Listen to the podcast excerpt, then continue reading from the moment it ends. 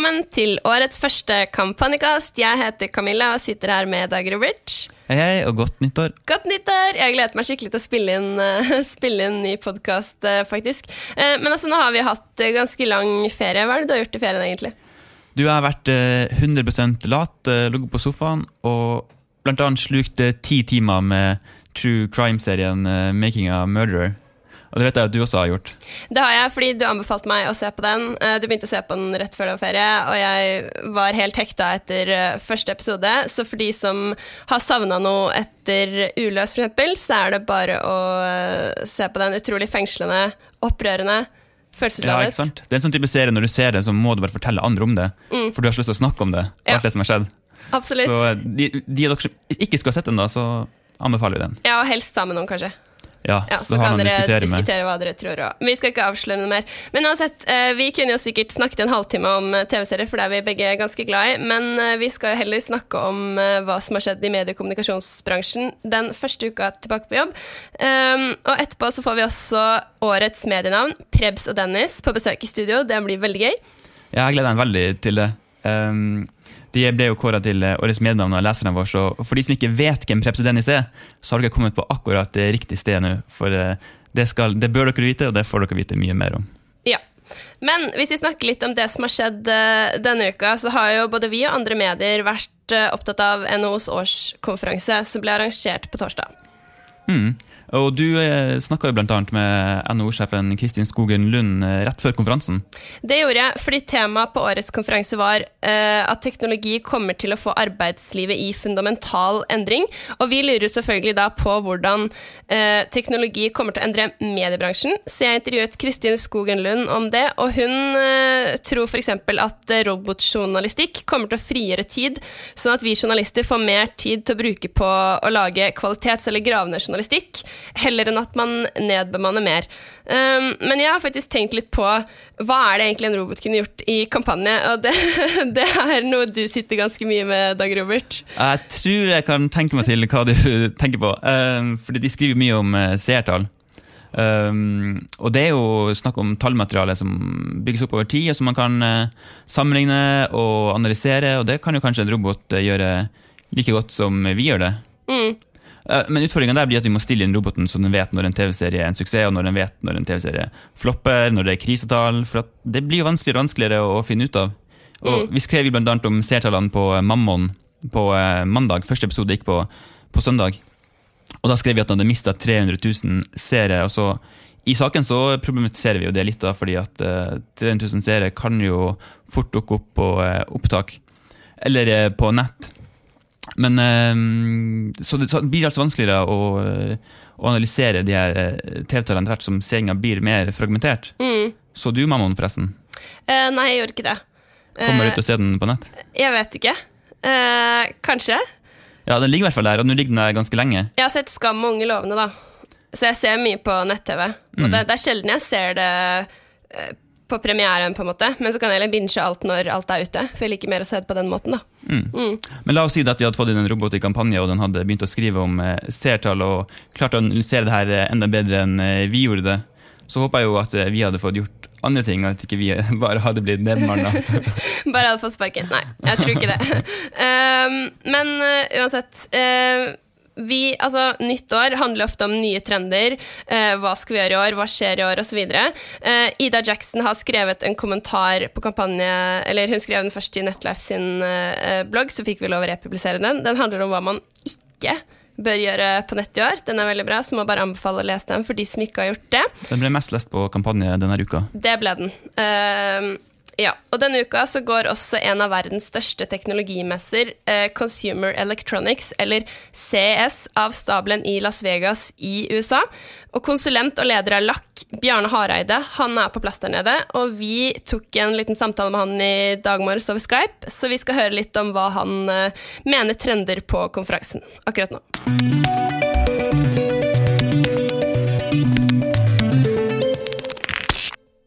Bjarne Hareide, hvordan er det å være på CS, en av verdens største teknologimesser? Nei, Jeg, jeg syns det er en, eh, en, stor opplevelse. Det er femte år jeg, eh, jeg gjør nå. og jeg er vel først og fremst for å få inspirasjon, se hva som skjer på teknologifronten. Litt viktig å se at dette er amerikansk messe, det er teknologi som, som, er. Det er ikke så veldig mye innhold som, som er, men ja, det gir, det gir inspirasjon, rett og slett. Mm. Eh, men hvem eller hva er det som har utmerket seg så langt? mange ting som ut, utmerker seg, og alle spør liksom hva er trendene, hovedtrendene. Eh, jeg vil kanskje si at eh, Internet of Things, eh, big data, er det. Det er litt gøy å se det at en snakker ikke så grådig mye om det, men en, en, ser det liksom i praksis. Veldig veldig mye fokus på helse, på smart home, hele økosystemene. Altså hvordan f.eks. Samsung jobber, jobber med, med, disse tingene. Hvordan Microsoft jobber med intelligens. Eh, eh, ja, Det er vel egentlig det jeg føler er de, de store, hoved, store, hovedtrendene. Veldig store endringer som, eh, som skjer.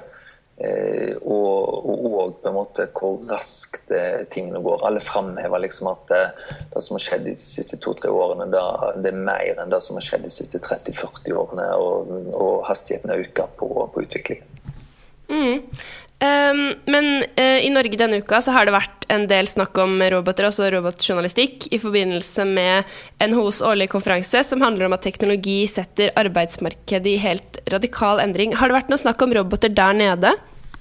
Ja, eh, det har det. Eh, absolutt. Eh, ikke så mye roboter i forhold til selve innholdsdelen, sånn som den diskusjonen som jeg ser går i Norge nå. Men jeg har mer sånn fysiske roboter. Selv har jeg fått sett to aktører som har demonstrert roboter. Veldig gøy. Det som slår meg, er på en måte hvor, hvor levende disse fysiske robotene er. da, så den ene roboten jeg, jeg så, var liksom sånn at du, når du har sett på den en liten stund, så bare glemte du at det var en fysisk robot som, som var der. Altså den snakket som et menneske, oppførte seg som et eh, menneske. Mm. Um, men altså, denne uka så har de også vært på Netflix sin uh, pressekonferanse, hvor det bl.a. ble fortalt at Netflix har utvidet med 130 markeder. Uh, vi kan jo også lese intervjuet med deg på kampanje for de som er interessert i det. Uh, men du fortalte kampanje at det var en helt magisk stemning i salen da Netflix-sjef Reed Hastings ankom, og, eller egentlig under prestasjonen hans. Kan du fortelle litt? Ja, det var en, en, veldig stor opplevelse. Nå, nå blir jeg lett eh, revet med, da, så, så, det skal ikke så mye til for å, for å begeistre. Men eh, han, eh, han, hadde en keynote på eh, en time. Eh, kom der og, og fortalte egentlig veldig sånn grundig om Netflix og utviklingen og TV-utviklingen, Netflix sin, sin rolle i, i den. og jeg dro eh, fram en del eh, kjendiser på, på, scenen, viste en god del av innholdet. Eh, og som en amerikaner markedsførte på en fantastisk god måte. Og, og på slutten av seansen så, så, så begynte jeg liksom å se at med, med, akkurat i dette øyeblikket så lanserer han liksom Så begynte han å liste opp navnet og, og sånt. Og, og det er klart når etter en liten stund når han lista opp, så, så liksom, vi tar hele verden utenom Kina. Så det er klart at det, det var, en, eh, en, fantastisk eh, ja, rett og slett en fantastisk opplevelse. Var det noe litt Steve Jobs over dette? Jeg fikk eh, aldri oppleve Steve Jobs, dessverre. Jeg vil kanskje tro at Steve Jobs sin lansering av både iPhone og iPad overgikk, overgikk denne her. Men Eh, for meg iallfall så, så var det en, en, stor opplevelse. Det må jeg virkelig si. Men du har vært på keynoten til både Netflix og YouTube. Hvem er det som eh, er størst fremover nå, tror du? Ja, eh, jeg registrerer du, du spør liksom hvem som er størst. Det er to forskjellige nettverk som, som er. YouTube er, hørte på i, i dag. Imponerende store. Det de har klart på kun ti år er rett og slett helt uh, fantastisk. Uh, jeg vil ikke sammenligne de, eller sette de, jeg vil ikke sette de opp mot hverandre. Uh, jeg vil si at de er egentlig to, to svære nettverk. Ene er mot streaming på, på TV og TV-serier og filmer. Eh, og YouTube er på en måte for, eh, mer for, for brukere. Eh, begge to kommer til å oppleves som eh, verdensledende plattformer framover. Er om.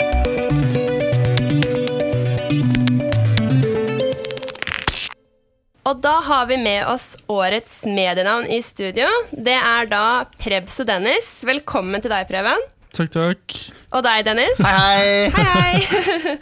Eh, Utrolig gøy at eh, dere kunne komme. Um, før jul så nominerte jo Kampanjes redaksjon ti kandidater til prisen Årets medienavn.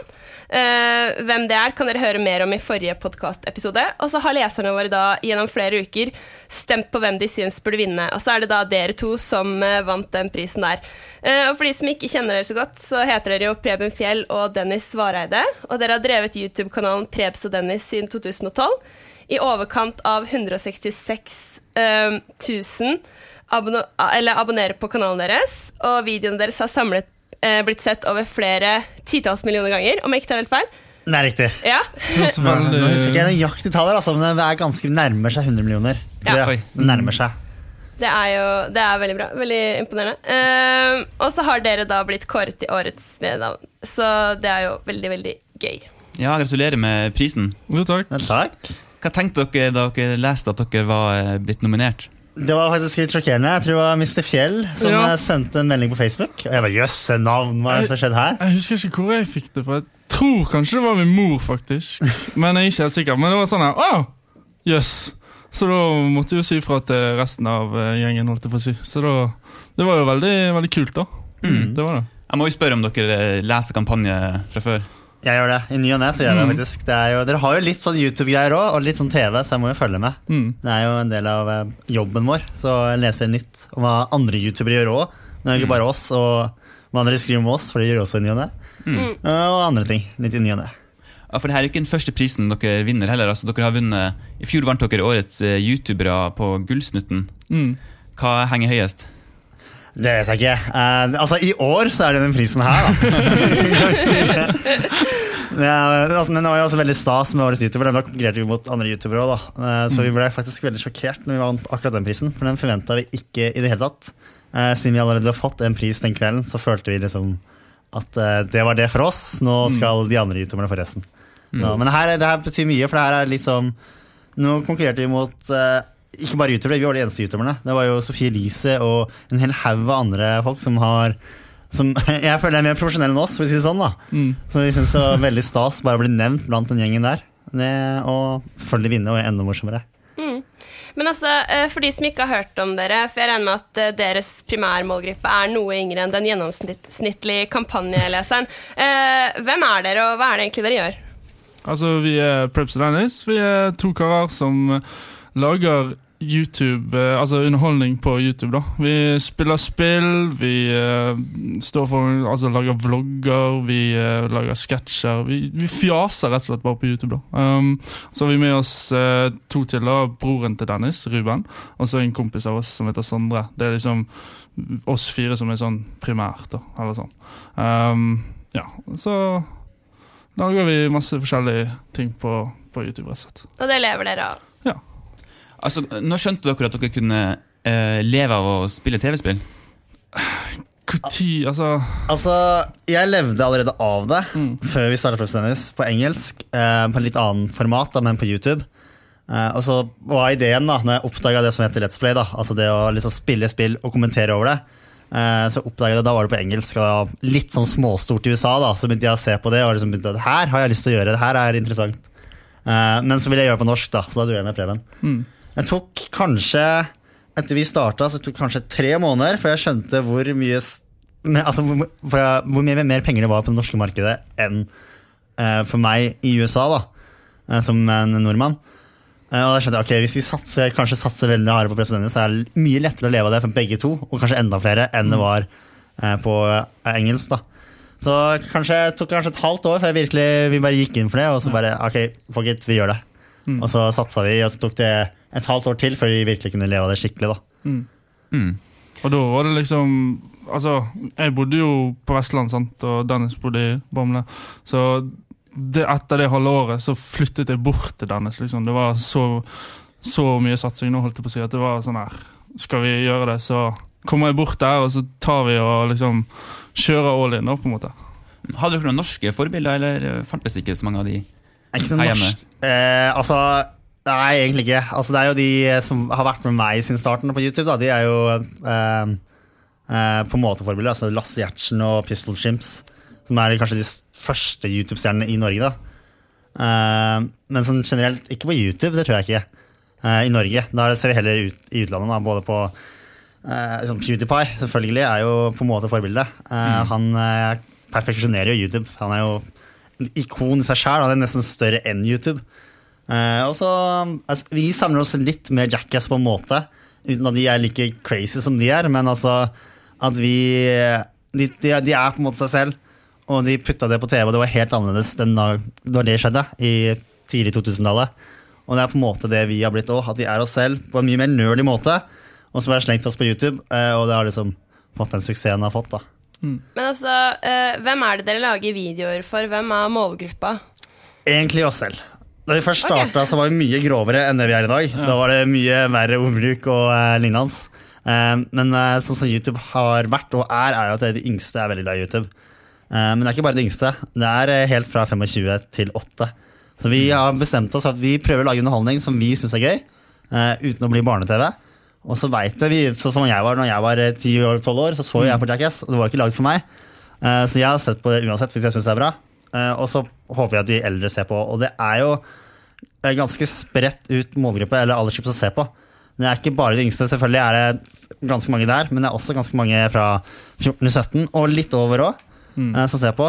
Eh, og, um, men det er de yngste som er mest dedikerte, da. Hvis vi sier at vi skal ha fan-meeting i Oslo, eller noe sånt, så er det de yngste som kommer. Ja. Jeg forventer ikke så veldig mye 18-åringer, for å si det sånn, men de ser på, da. Men eh, hvordan, har, hvordan, hvordan har dere begrensa dere, eller hvordan har dere eh, justert dere litt etter eh, målgruppa? Litt redd for foreldreklager, så vi tenkte litt da kanskje vi kan eh, sånn, snakke om eh, det aller mest voksne, eh, voksne tinga, som å drikke og sånn fjas. Det er kanskje ro det litt ned, ikke liksom sitte og diskutere det i ett sett og liksom glorifisere det, da, på en måte, som er veldig vanlig på vår alder. da. Eh, og heller ta det utenfor. Uh, men altså, generelt så prøver vi ikke å kutte oss ned. da. Vi Kommer det et banneord, så kommer det et banneord. Og, uh, og det er jo oss, og det syns jeg i hvert fall er lov. Ja. Så lenge det blir for mye. Og det er jo en del Hvis du- man blir skremt, eksempel, så er det lov å slippe ut et ord. Eller hvis man blir litt sur, på en måte, så er det, det er en del av opplevelsen. Det det skal jo være ekte. Ja. Men altså, Preben, føler du også at dere har et ansvar? For jeg tenker eh, mange bloggere eksempel, legger jo ut eh, Kanskje opererer seg, justerer på utseendet, eller gjør, eh, formidler veldig sterkt hva de mener om en politisk sak osv. Mm. Og så tenker de kanskje ikke helt på at de har eh, unge lesere eller lyttere. Føler du noe slags ansvar?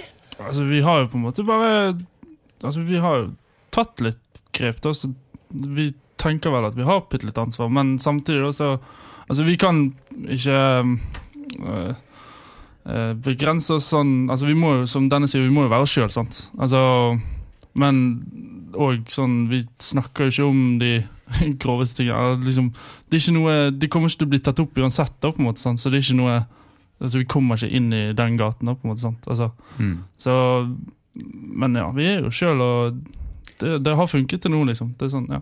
Og så styrer vi veldig unna politiske ting. Det har vi bestemt oss for ikke snakke om, da. Men det er noe morsomt rundt det. Men altså, hva vi stemmer på og sånne ting, det er liksom Det er kanskje ikke, det er ikke vår, oss, da. Nei. Å diskutere på YouTube, i hvert fall. Da tar vi det heller innad, hvis det skal Ja. være en diskusjon. Det er liksom ikke noe vits å begynne å diskutere det, på en måte. Nei, For det er ikke til å stikke under en stol at dere er jo kjendiser i, eh, i målgruppa. Z-kjendis, kaller vi oss. så, så vidt innafor. Men dere har, dere har superfans. Ja, det har vi. Det har vi. Veldig mange. Det er veldig moro, da. Det er uh, noen veldig dedikerte fans, det er jo veldig gøy, som vet uh, sjokkerende nok mer om oss selv enn det vi vet selv. Mm. Men det er litt, litt skremmende noen ganger, men det er moro, da. Men Hva slags uh, type henvendelser får dere fra fansen? Det er så mye rart, ass. Det er, ja, det er alt mulig rart. Det er veldig mye relatert eh, til YouTube-videospørsmål. Sånn veldig sånn innad profesjonelle spørsmål. Mm. Uh, veldig mye ideer til hva vi kan gjøre uh, til videoer. Uh, veldig, mye, veldig mye av det samme der, da. Og Veldig mye rare spørsmål. Hvor bor vi? Alt mulig rart. Er du sammen med henne? De spør så mye rart. Eller er Ruben din ekte bror? For jeg pleier å tulle ofte med at han er adoptert. Sant? Ja, for Ruben han er også med på, eh, på showet. Ja, han, han og Sondre er sidekicks. Det er det jeg vil ikke kalle det. De har kommet inn etter hvert. Ruben bare pressa seg inn, egentlig. Eh, han skulle egentlig ikke være med, men han greide å komme seg inn. Og folk ville ha mer han. Og Sondre, kompisen vår, han søkte rett og slett jobb, og så tenkte jeg ok, vi prøver, da. Og så funka det veldig bra. Ja, så bra. Så betyr det her at, dere må, nå må ha hemmelig adresse? Ja. Ja. Og nummer. Og egentlig prøver vi å holde kontoret hemmelig òg, men det er helt umulig. For vi må jo filme, filme rundt kontoret også. Mm. Men eh, ja, det, vi lærte den leksa ganske kjapt. At eh, Spesielt hemmelig nummer. Eh, det trengte vi. Så fort vi slo gjennom, så brant mobilnummeret opp. Eller ikke premien sin, da. Ja, jeg er heldig, for det står ikke på meg fra før av. Så jeg har ikke hatt noe problem med det. Eller, det var én som klarte å finne ut av nummeret mitt, men eh, ja, eh, det er lenge siden jeg har hørt noe fra den personen. Så.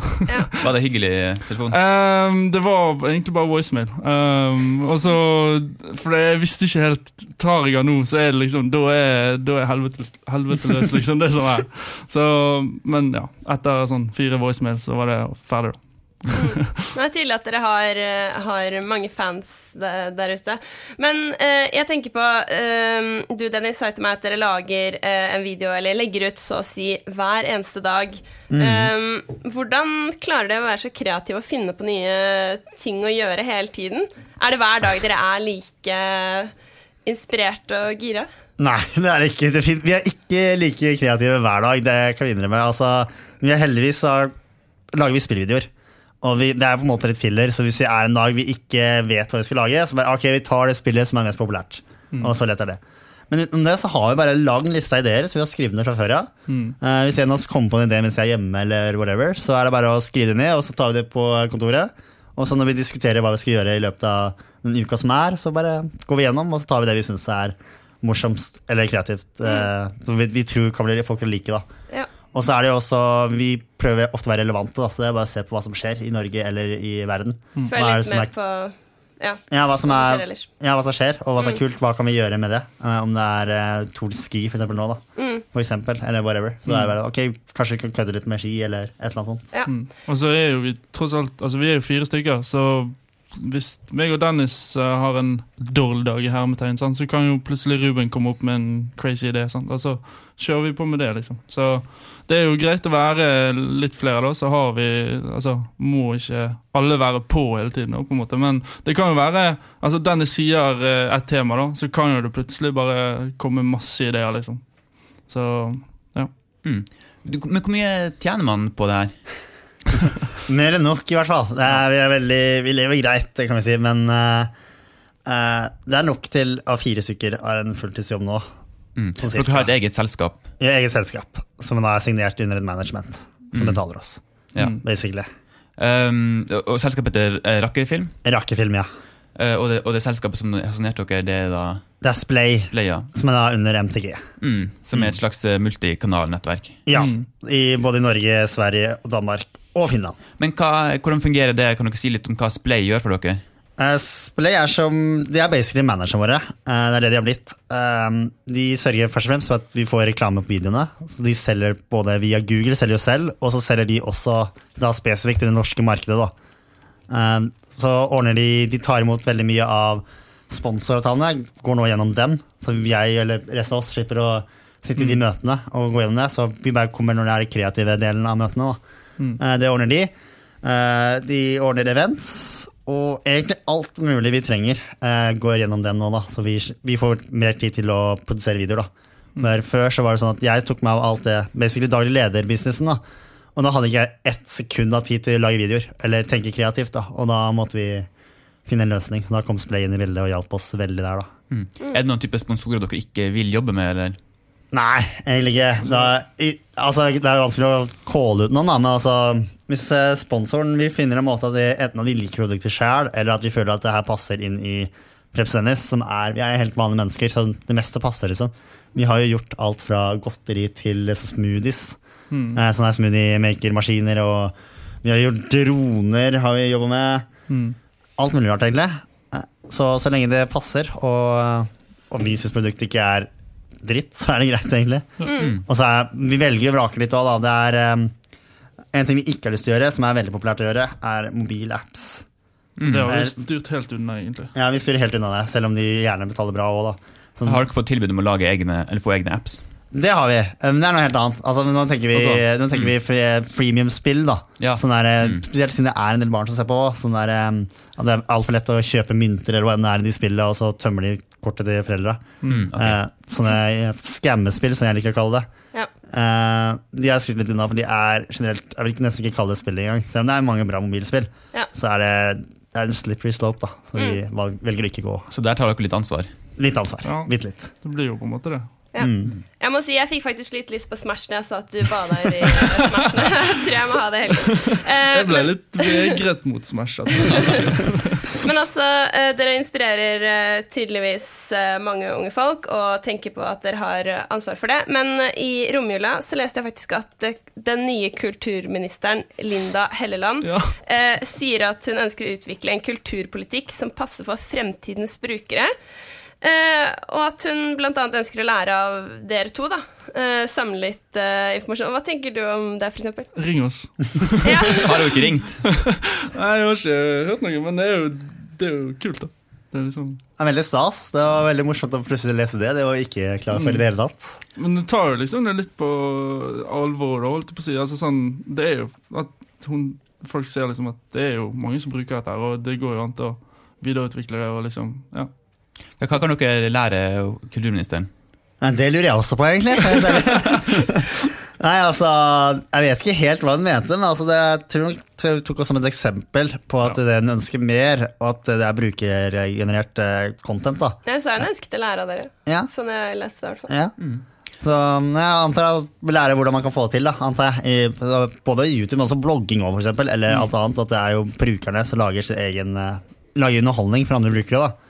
Eh, Og at det er jo eh, på en måte en del av framtiden. Eh, At det kommer sikkert flere formater òg framover. Og lære å hjelpe Forhåpentligvis hjelpe flere med å komme opp og få til å leve av det. Det har vært kjempekult. Vi trenger jo både flere Skulle gjerne ha flere youtubere i Norge òg. Så Mm. det er litt få av oss, i hvert fall i forhold til hvordan vi ser det funker i Danmark og Sverige. Der det er i stedet for bare et par YouTube-stjerner som er i Norge, så er det nesten flere tjuetalls nå. Mm. Både i Sverige og Danmark, som gjør det dritstort. Jeg tror dere vi fortsatt venter på det endelige gjennombruddet for norske YouTube-stjerner og Ja. norsk YouTube-produksjon. Jeg tror, jeg tror året er i år at det kanskje skjer. Jeg tror jeg, jeg merka det i fjor at det begynner å komme mer eh, forskjellig content på YouTube. da. Det har vært veldig mye gaming da, i Norge. da. Har det skjedd veldig mye blant de yngste guttene. da. Jeg tror at jentene oppdager YouTube, og de eldre oppdager YouTube. Og at eh, folk som lager forskjellig type humor eller andre form for underholdninger, får sjansen sin. da. Og at de kommer opp og fram. Og det tror jeg kommer flere stjerner i løpet av året. Men uh, dere sier at dere driver med fjas og tull i videoene deres, men i tillegg til å underholde, så har dere jo faktisk brukt posisjonen deres til å samle inn penger til eh, gode formål. Uh, du, Dennis, har jo åpent i en video fortalt om at faren din døde av kreft for noen år siden. Eh, og pga. det så samler dere inn penger til Kreftforeningen hvert år. Og i fjor så klarte dere faktisk å samle inn over 1 million kroner. Eh, er det viktig for dere å bruke den statusen dere har fått, til å gjøre noe nyttig også? Ja. Det, det var jo ganske tidlig på, egentlig. Det var Før vi slo gjennom, nå, så hadde vi det første det tre ganger på rad vi gjorde det der. Uh, som jeg snakket om i videoen, så er det jo flere grunner. Preben er også folk i familien sin, som han ikke har snakket om, da, som også har vært innom det samme. Han har vært gjennom det samme, på en måte. Eh, og vi bestemte oss tidlig at hvis vi, vi må gjøre noe, i hvert fall, prøve å lage en tradisjon til det. Og da var det å samle inn penger til Kreftforeninga. Så vi starta eh, 2012, nei 13 var det kanskje første streamen var. 13, Ja.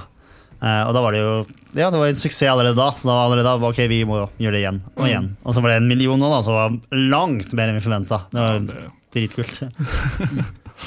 Det er utrolig bra. Eh, Du, hva, er, hva kan man forvente av eh, dere to i år, i 2016? Vi er litt spent sjøl, da. Vi har jo Det er mye, mye planer, i hvert fall. Ja. Det er eh, mye litt mer tradisjonell media. Eh, Det er flere aktører der som eh, vi er nærmer oss å gjøre ferdig avtalene, kanskje.